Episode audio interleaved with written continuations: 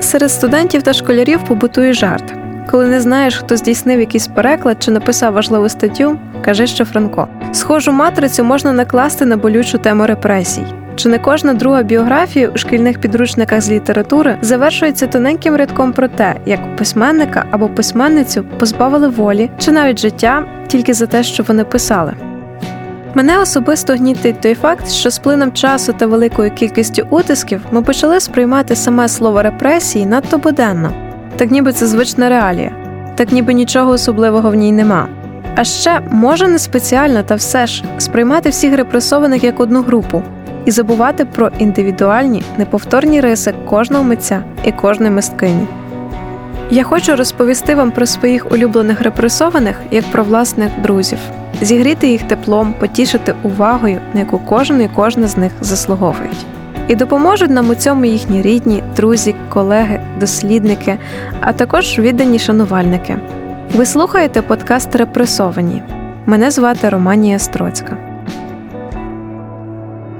Подкаст створений у партнерстві зі студією подкастів Айзон Медіа за підтримки Фонду прав людини Посольства Королівства Нідерландів.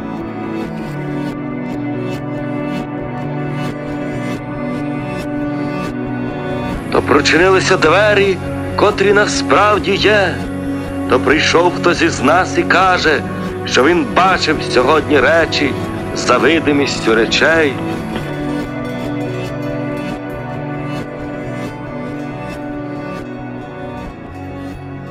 Герой цього епізоду чоловік, у якого неможливо не закохатися.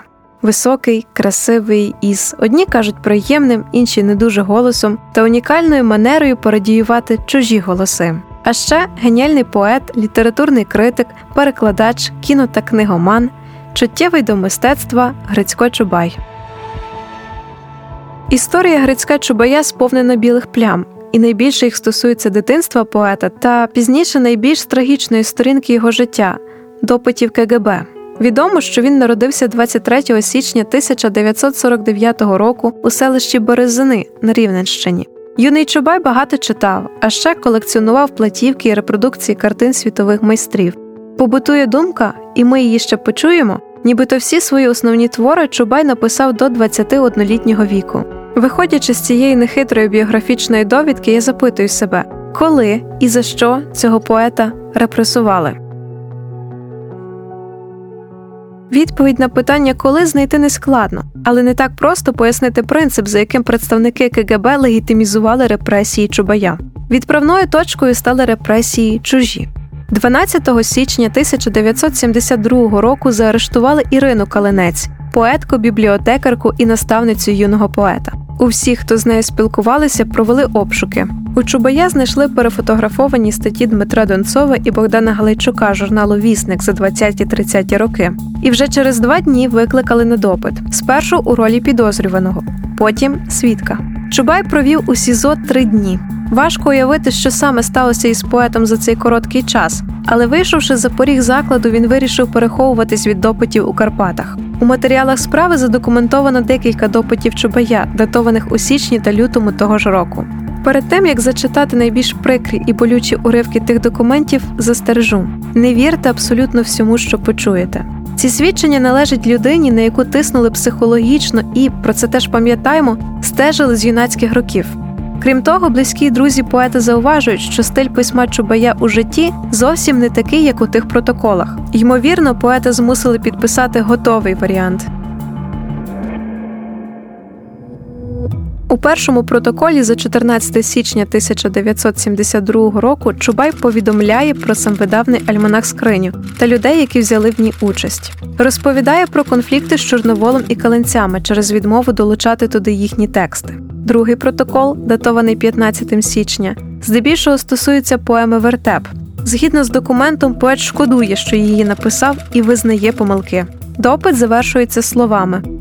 Хочу заявити, що провівши три дні в слідчому ізоляторі Львівського КДБ, я запевняю, що зрозумів усі свої помилки, і надалі в моїх творах не з'явиться нічого подібного до поеми Вертеп і до віршів цього періоду, в яких були антирадянські місця, наклепницькі вигадки на радянський державний та суспільний лад. Я запевняю органи державної безпеки, що своєю дальшою поведінкою в суспільному житті буду гідним носити звання громадянина радянської країни. Данило Ільницький, літературознавець. Чубаю випала взагалі дуже складна ноша. Бо якщо, наприклад, Василь Стус чи Ігор Калинець пішли на пролом, вони знали, що вони йдуть на смерть, хоча Калинцеві вдалося вижити. Ми знаємо, що Стус помер, і досі є не з'ясовані обставини його смерті. Також є кореляція там з Нобелівською премією, на яку Стуса подали. Ну словом, тут питання відкрите, так але в кожному разі і Стус і Калинець ішли ну на смерть, фактично. Вони вибрали таку відверту просто акцію дію опору, і в результаті це давало теж їм і велику силу. А Чубай, очевидно, за своєю природою не був людиною, яка може поєднувати у собі, наприклад, сильний мистецький голос, арт-голос і таку правозахисну якусь ну, політичну позицію. Це нормально, це така його натура. Очевидно, цим скористалося КГБ, яке на нього просто дуже сильно натиснуло. Микола Рябчук, письменник, почесний президент українського ПЕН, друг Грицька Чобая. Вони його відпустили через кілька днів. Це було кілька днів е, допитів неперервних. Галя була вся синя, зелена. Ну ясно, що невідомо чим кінчиться, що станеться, але вони його відпустили. І там було багато причин різних. Можна довго входити в аналіз, що сталося, бо там вони використовували якісь особисті кагбісти вміють це робити. Певні особисті якісь моменти для шантажу, надламування людини залякування. Ну там було все. Я думаю, що він зробив якийсь певний такий крок небажаний, непотрібний. Тобто він підтвердив якусь інформацію, яку вони мали зрештою. Вони прослуховували все. Тобто була мережа агентів. Вони хотіли цю інформацію відмити, щоб хтось це подав, інший хтось, хтось не хто не замазаний. Тому що змусити агента свідчити, це означає спалити цього агента. Його ж можна ще використати потім і потім. Так що завжди є такий тиск на інших, щоб підтвердили ту саму інформацію. І от вони його так я розумію, розкрутили на якісь певні речі, певні свідчення щодо Ірини Калинець. Вдруге Чубая допитували в ролі свідка. 7 і 12 лютого він нібито дає такі свідчення. До Осадчого і Шабатури я заходив рідко, а до каленців майже щодня. Але через тиждень-два я відчув, що вони всі почали дуже холодно відноситись до мене, не довіряючи, що я сам написав поему Вертеп та інші вірші. Це сталося тому, що я, буваючи у них, почав помічати, що їх цікавить не лише поезія, а й різні відхилення у суспільному житті.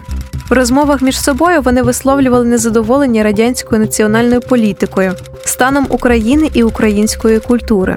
Я іноді висловлював категоричні думки в розріз з їхнім світоглядом, і їм це не завжди подобалось. У віршах Ірини Калинець та Ігоря Калинця іноді я теж помічав двозначні натяки на незадоволення радянським державним ладом на Україні.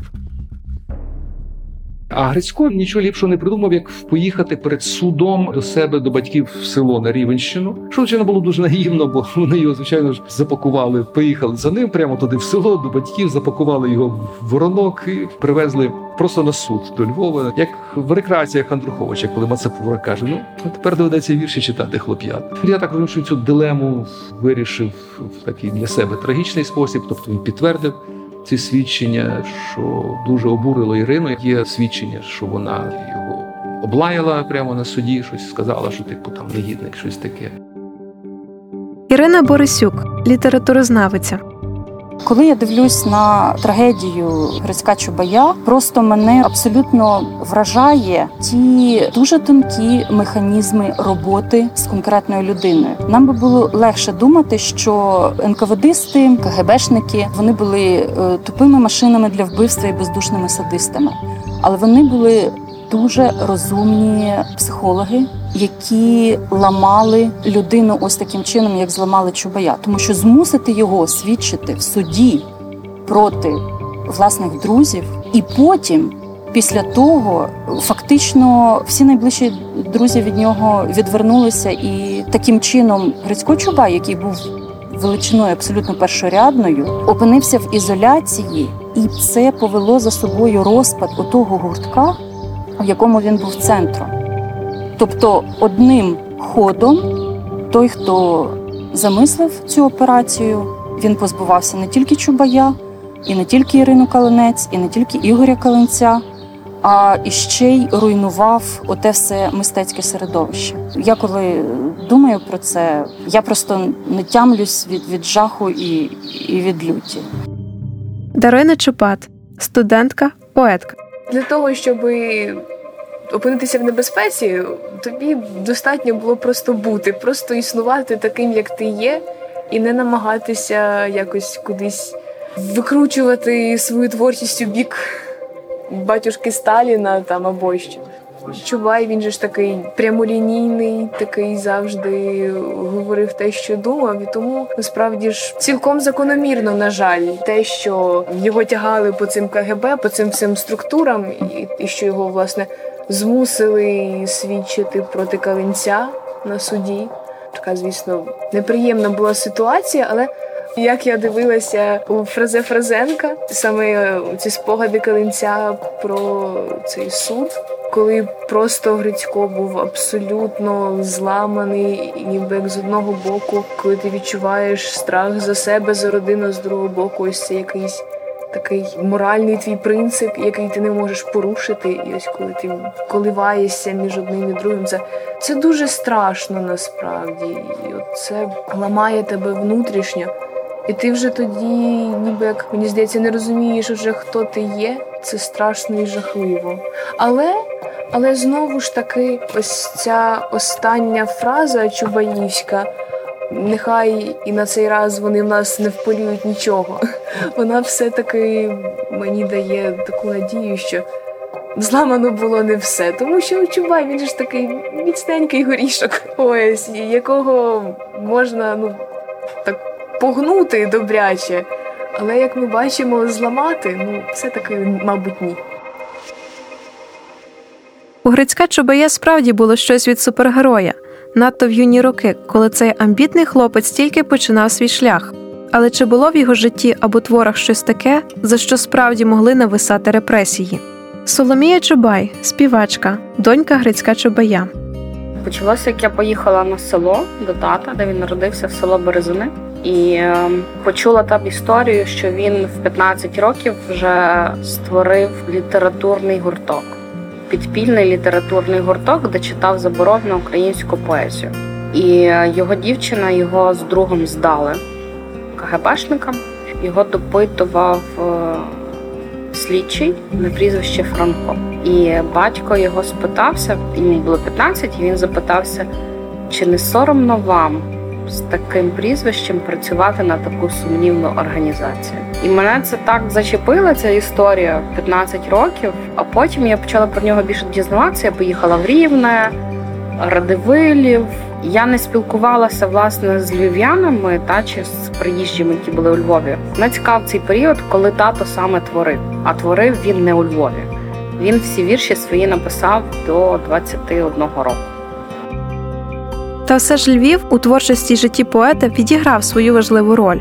Тут Грицько Чубай знайшов собі дружину і за сумісництвом майбутню матір Тараса і Соломії Галину, а також неофіційно очолив андеграундне середовище тутешніх студентів митців. До них належали Олег Лишега, Микола Рябчук, Юрій Винничук, художники Володко Кауфман і Юрій Кох, теперішній кумир потероманії Віктор Морозов, Орест Яворський та інші. Згодом цих авторів літературознавці означать словом сімдесятники. Коротко поясню, чим відрізнялися шістдесятники від своїх згаданих колег. Вододіл пролягав у соціальні функції творів одних та інших, а також естетиці їхніх віршів. Якщо шістдесятники голосно заявляли про свою боротьбу за права людини, привіт Василю Симоненку та Ліні Костенко, то сімдесятники намагалися підпільно творити мистецтво задля мистецтва і поширювати його через самвидав. До слова, Віктор Неборак охарактеризував те покоління словами найвишуканіші творці ілюзій.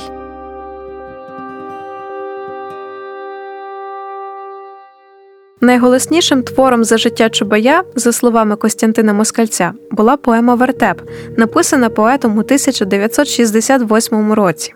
Слава про цей твір і неймовірно талановитого автора ширилася Львовом вірусно швидко, і це в час, коли про інтернет не могло бути й мови. Вертеп переписували, копіювали, тишком нишком передавали перевіреним людям. Завжди підпільно, бо сам факт наявності такого тексту вдома був для щасливого власника чорною міткою. Копії вилучали і знищували, а тих, хто читали і розмножували поему, викликали на допити, погрожували. У чому ж її особливість? Ця поема іронічна і правдива. Це дистильована критика тодішніх цивілізацій, які у гонитві за прогресом втрачають душу, гублять справжність і годують громадян тимчасовим і штучним. Незайвим додати, що про Кремль і всі ознаки тоталітаризму Чубай теж не мовчить, але лише Кремлем не обмежується. Ви знаєте, чого я ще боюся? Від атомних страхіть боюся більше я. Боюся я, що хтось з інопланетців колись своїм щоденнику запише: планету цю зовуть отут Земля, і населяє її селенна сила ходячих шлунків, п'ющих і жующих, які лише жують, лише ковтають, лише ковтають і жують, і більш нічого. Ковтають пудинги, котлети, ноти, вірші, ковтають істини, ковтають цілі нації, і одні одного їдять, і самі себе. Соломія Чубай. Я читаю, я розумію, боже, нічого не змінилося. Взагалі нічого. Нібито крім концтаборів, наче, але вони все одно ж існують. Тому що зі сходу люди не повертаються. Вони там все одно далі є в концтаборах. Просто про них ніхто не говорить. І це перекручування знову ж таки історії, так? Ми не знаємо правди. Це що, а на півправді сто півправд, так? І тато там в вертепі описує різно, яка вдягається по моді. Там ще там щось я вже так не пам'ятаю. Тому, напевно, геніальність тата і його поезії в цьому всьому, що ти читаєш все, і ти розумієш це про мене. Данило Ільницький. Є велика суспільна відповідальність митця, але тоді, коли він хоче це сам. І власне це е, переходить на другий рівень. Якщо є хтось, хто не хоче цього робити, хто проявляє опір, протест, хто є неугодним, хто не відповідає цьому їхньому тоталітарному задуму, хто виділяється, вирізняється, хоче бути вільним, то відповідно є понівечений, поневолений, принижений, репресований. Розумієте, яка була ще штука? Хто дружив з Грицьком Чубаєм, зразу ставав ворогом. Я навіть чула від друзів, що їхні мами чи жінки, навіть от Ореста Яворського жінка, все просто спалила. І ще досі її вибачити не може. Ці всі листи, які тато йому писав, коли він був на військовій службі, вона все спалила. Це просто був такий час, що тебе могли заарештувати за дрібницю, за дурницю. Я теж спочатку дивувалася, чому нічого нема. Наприклад, перше видання вертепу, збірки, яку тато сам зшив, зробив кілька примірників, попалили там батьки, наприклад, цих синів чи доньок. Це настільки було страшно, тому що коли вони заходили в хату, це все. Якщо вони це знаходили, це соловки освянцями. Та? Це тебе зразу кудись відправляли і зразу тебе виганяли з роботи, не давали можливості працювати. Ну я ж кажу, це був страшний час. Ще один авторитетний текст, про який не можна не згадати відшукування причетного. Це розлога поема про чоловіка, який, вбивши себе, потрапляє у позачасовий ефемерний світ, сповнений двійників його власної душі, щоб там віднайти причетного, того, хто спонукав до самогубства. Ірина Борисюк. Це дуже різний поет. Я просто коли читала його, він вмів так змінюватись. Він пробував різні форми. Тобто це і верлібр, це і е, римована поезія. Як він класно звучить е, у варіанті пісенної лірики у виконанні Тараса Чубая. Але разом з тим це настільки глибокий мислитель для мене його поема відшукування причетного. Вона описує не більше, не менше митерства душі після смерті. Це те, що нам ще осмислювати. Соломія Чубай. Цікава річ, він її написав 68 це йому було 19. Я брала інтерв'ю в Ореста Яворського в його друга. І якраз тато написав цю поему, приїхав до Львова і прочитав йому, де тепер стоїть пам'ятник Шевченка. І Яворський тоді дуже плакав, коли тато це прочитав, тому що він сказав, що ми в цьому живемо. Це власне в тому, в чому вони жили. Оце переслідування КГБ, оце відшукування причетних. Це постійне спихання вини на когось.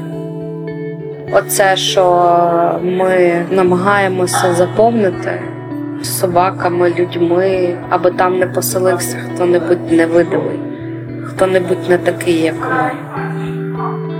це ж геніально просто. Тому що ви цього слава Богу не застали, але в Радянському Союзі ти мав ходити одинаково вдягнути. Причому всі. І якщо ти відрізнявся, не дай Боже, чим інакомислі, то тебе зразу засуджували і тебе зразу здавали сусіди. І переважно люди будували величезні високі паркани. І Оце, що там є довкола дерева, довкола пташки. Ти намагався як особистість окреслити свою територію, якої не існувало, ну, своїх е, меж кордонів. Але вони були всюди, оце око КГБ. А потім вони робили з цього оце, що і піде мимо нього палаюча хмара, і піде мимо нього е, совет е, трудящихся, і привезе туди цвинтар цілий гурт самовбивців. Ірина Борисюк, Коли Чубай говорить все видиме мертве, він саме це і має на увазі, що видимість видиме не дає повної інформації про світ. І якщо подивитися на його поезію, у нього ж дуже багато таких речей, наприклад, душа дерева це зелена пташка.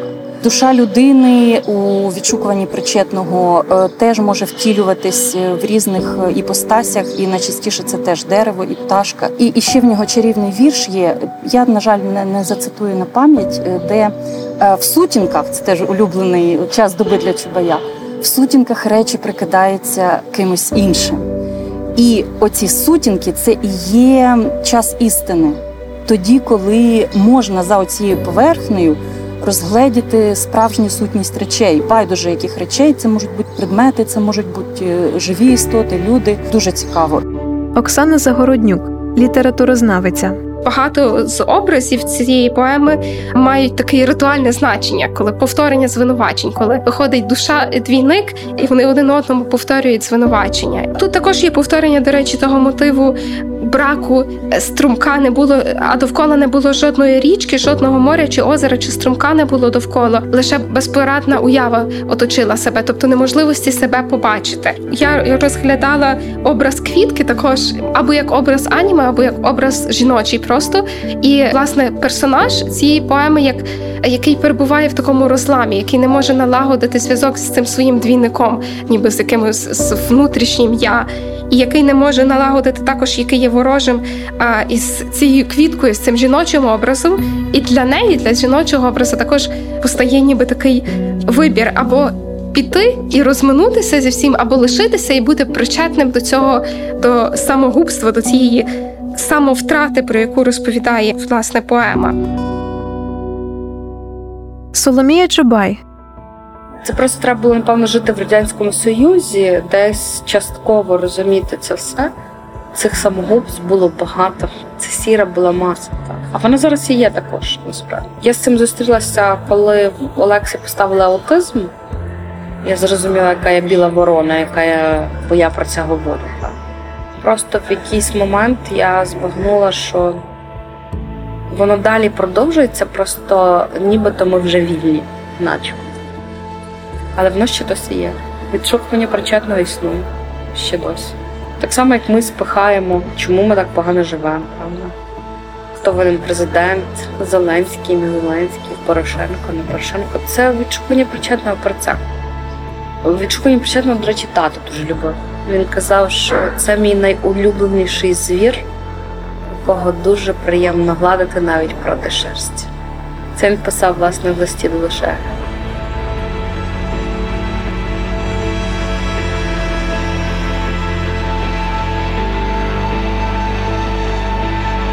А справжнім звіром, репресивною машиною, яка набирала обертів і рівно оплітала сіті довкола Чубая, був КГБ. І сприяла цьому не в останню чергу скриня, цілком ідеологічно невинний самвидавний альманах поета і його друзів.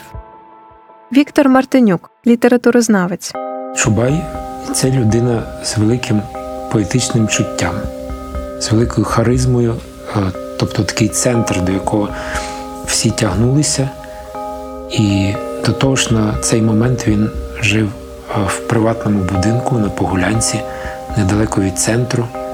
І це місце перетворилося на такий собі острів, в якому могло вміститися багато ось цих цих людей, які якось тоді одне одного знаходили, які потребували одне одного і трималися одне за одного.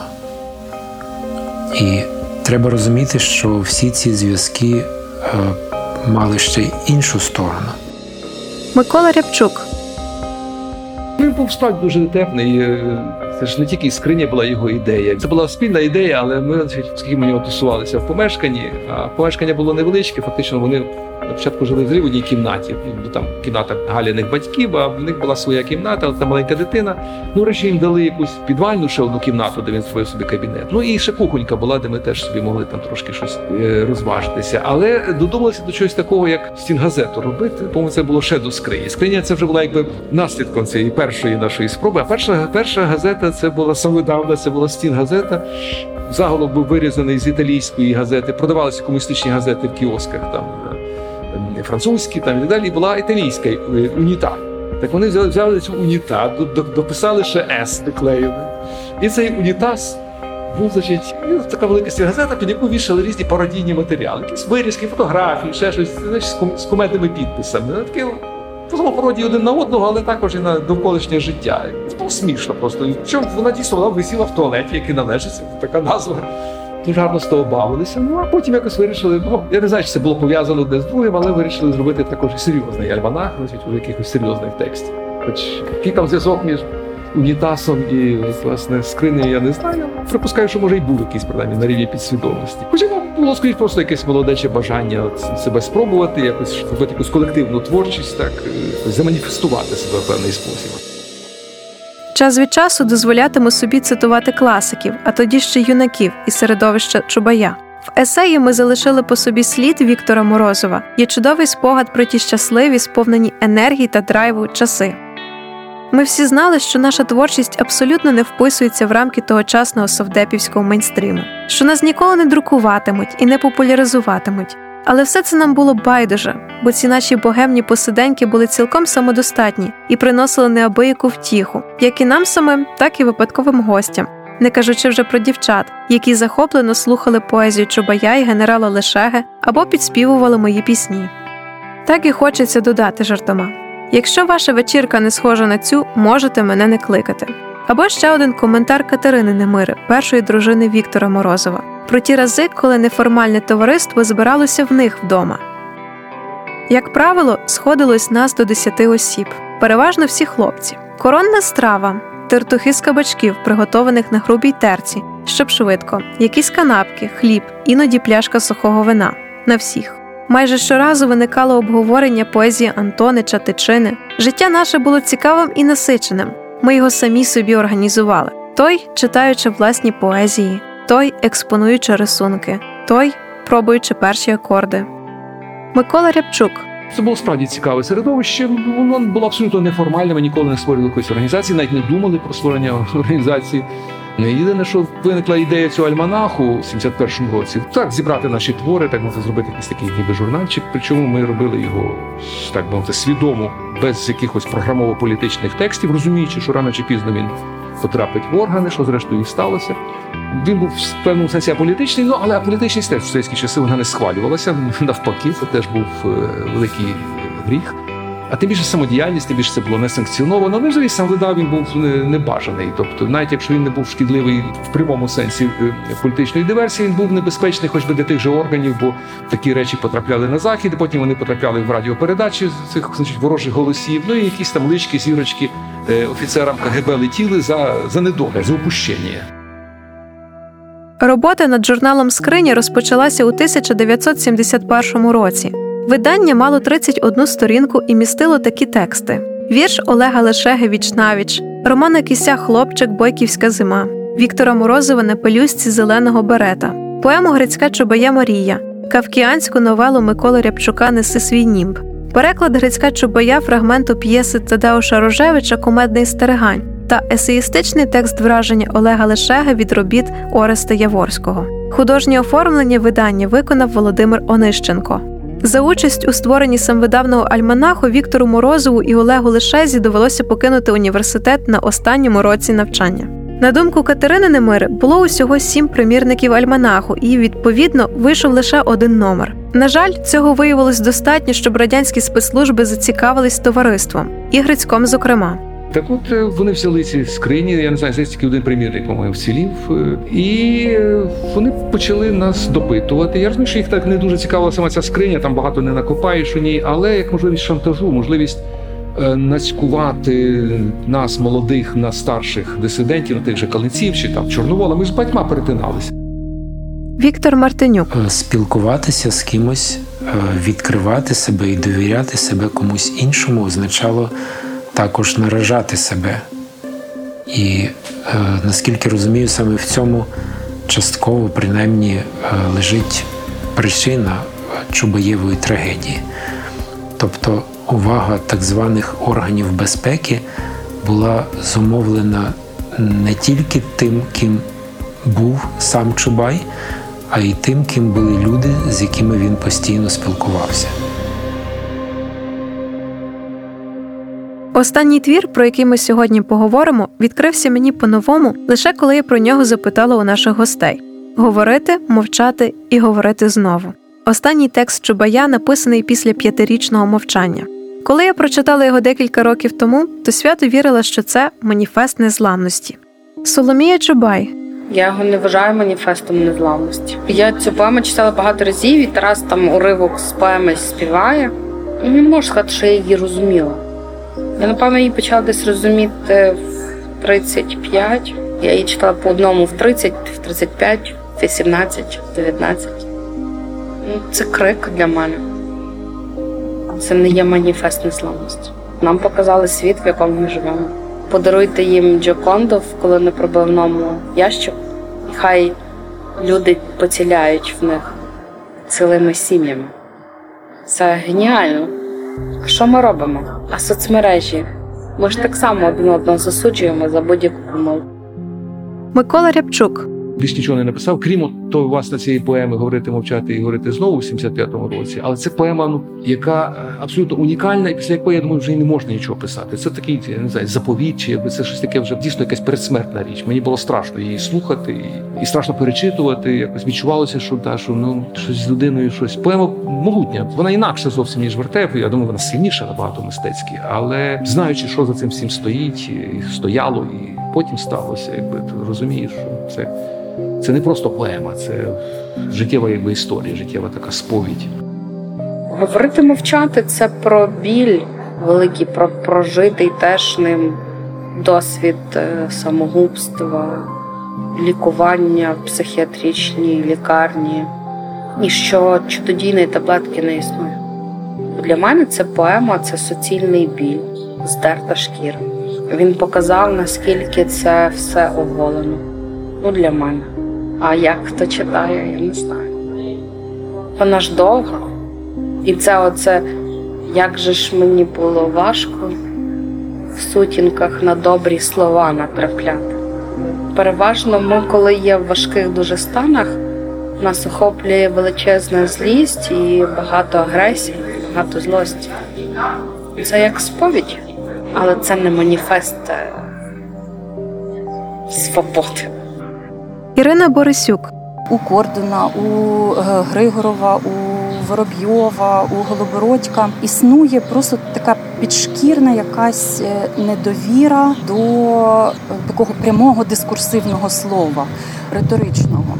І це веде нас іще далі до поділу людини, суб'єкта, який говорить.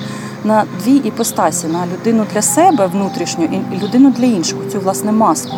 Це було замовлене мені здається, як політичною ситуацією, так і якимись питомими речами, притаманними от саме поезії Київської школи і, і Львівського кола. А в Чубая це виявляється особливо гостро. У нього цей соціальний момент, який дуже легко відстежити.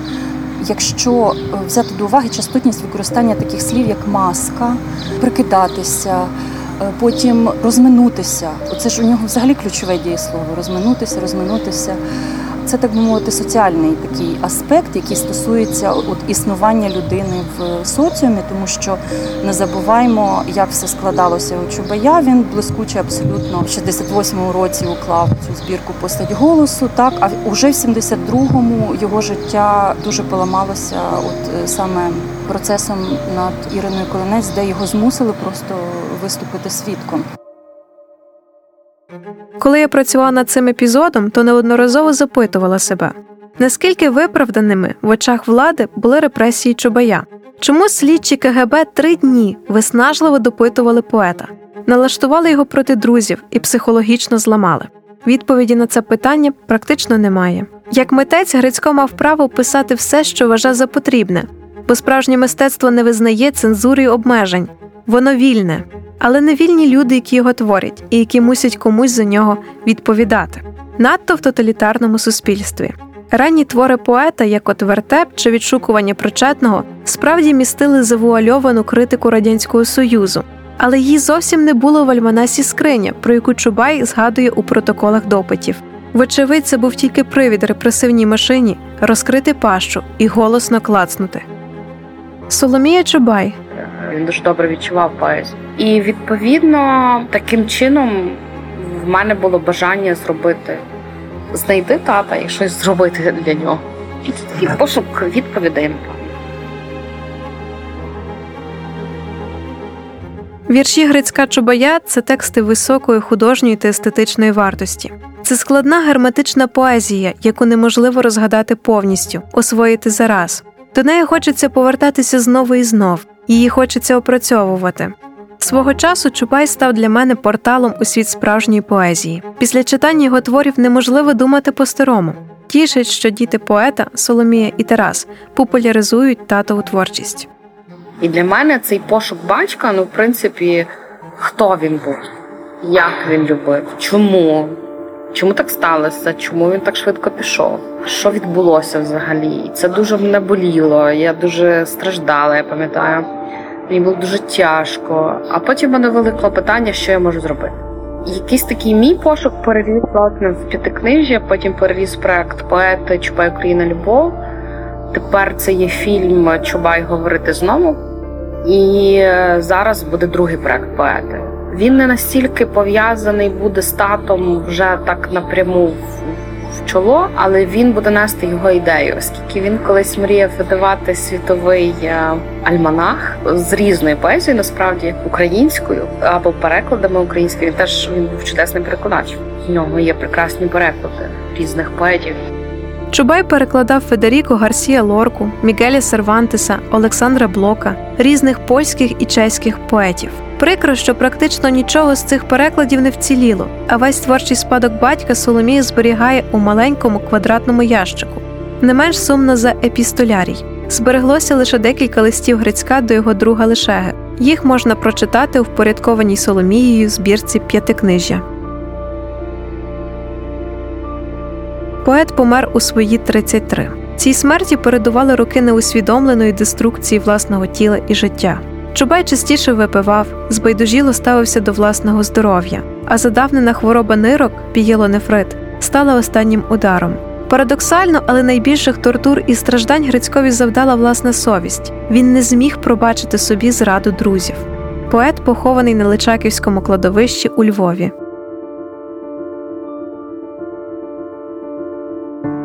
Данило Ільницький Насправді я не буду належати до тих людей, які будуть осуджувати Грицька Чубая за те, що він дав свідчення комітету державної безпеки під неймовірно величезним тиском психологічним. Думаю, багато хто ще більше би не витримав. Але для мене це є радше не причиною якогось осуду Чубая. Ні, для мене це є причиною такого.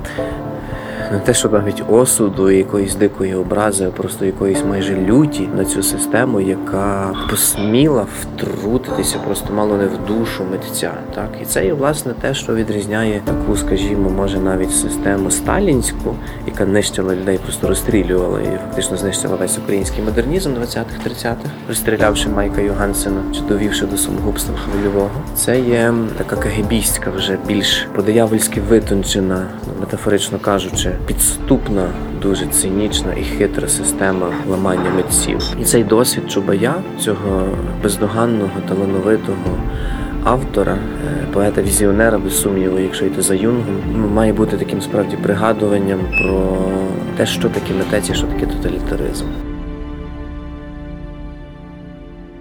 Маніфестом свободи мають стати наші пам'ять і любов. Бо як би довго і сильно ми не плакали за нашими репресованими, нам є що згадати про них хорошого, є за що подякувати і є ким пишатися. Поза тим, нам не варто робити з них ікон, які не помилялися і не грішили, бо вони люди. А отже, чиїсь батьки, діти, друзі і знайомі. Мене звати Романія Строцька. Ви слухали епізод подкасту Репресовані. Партнер запису відкрита студія подкастів Айзон Медіа.